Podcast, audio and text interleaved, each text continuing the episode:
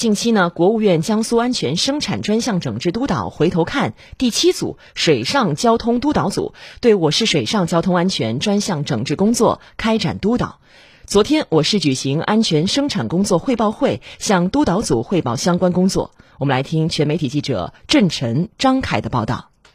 督导组组长彭思义、苏州市委副书记、市长李亚平、省安全生产第五督导组组长朱晓明出席会议。自去年十一月国务院督导江苏省安全生产专项整治工作动员会议召开以来，我市压紧压实责任，深入推进安全生产专项整治行动，有序推进各项工作开展。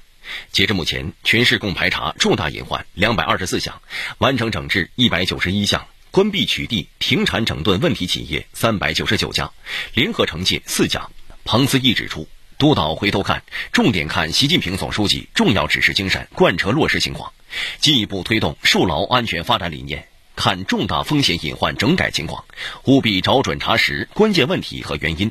看整治目标任务落实情况，切实做到高标准严要求。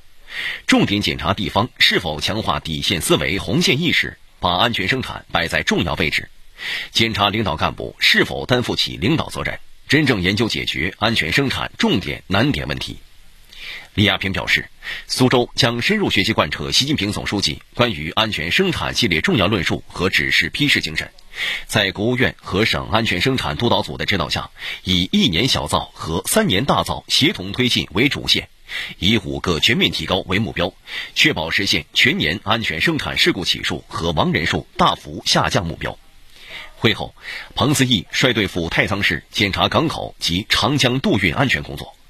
督导组副组长吴少杰、陈平，市委常委、副市长王翔、副市长吴晓东参加汇报会。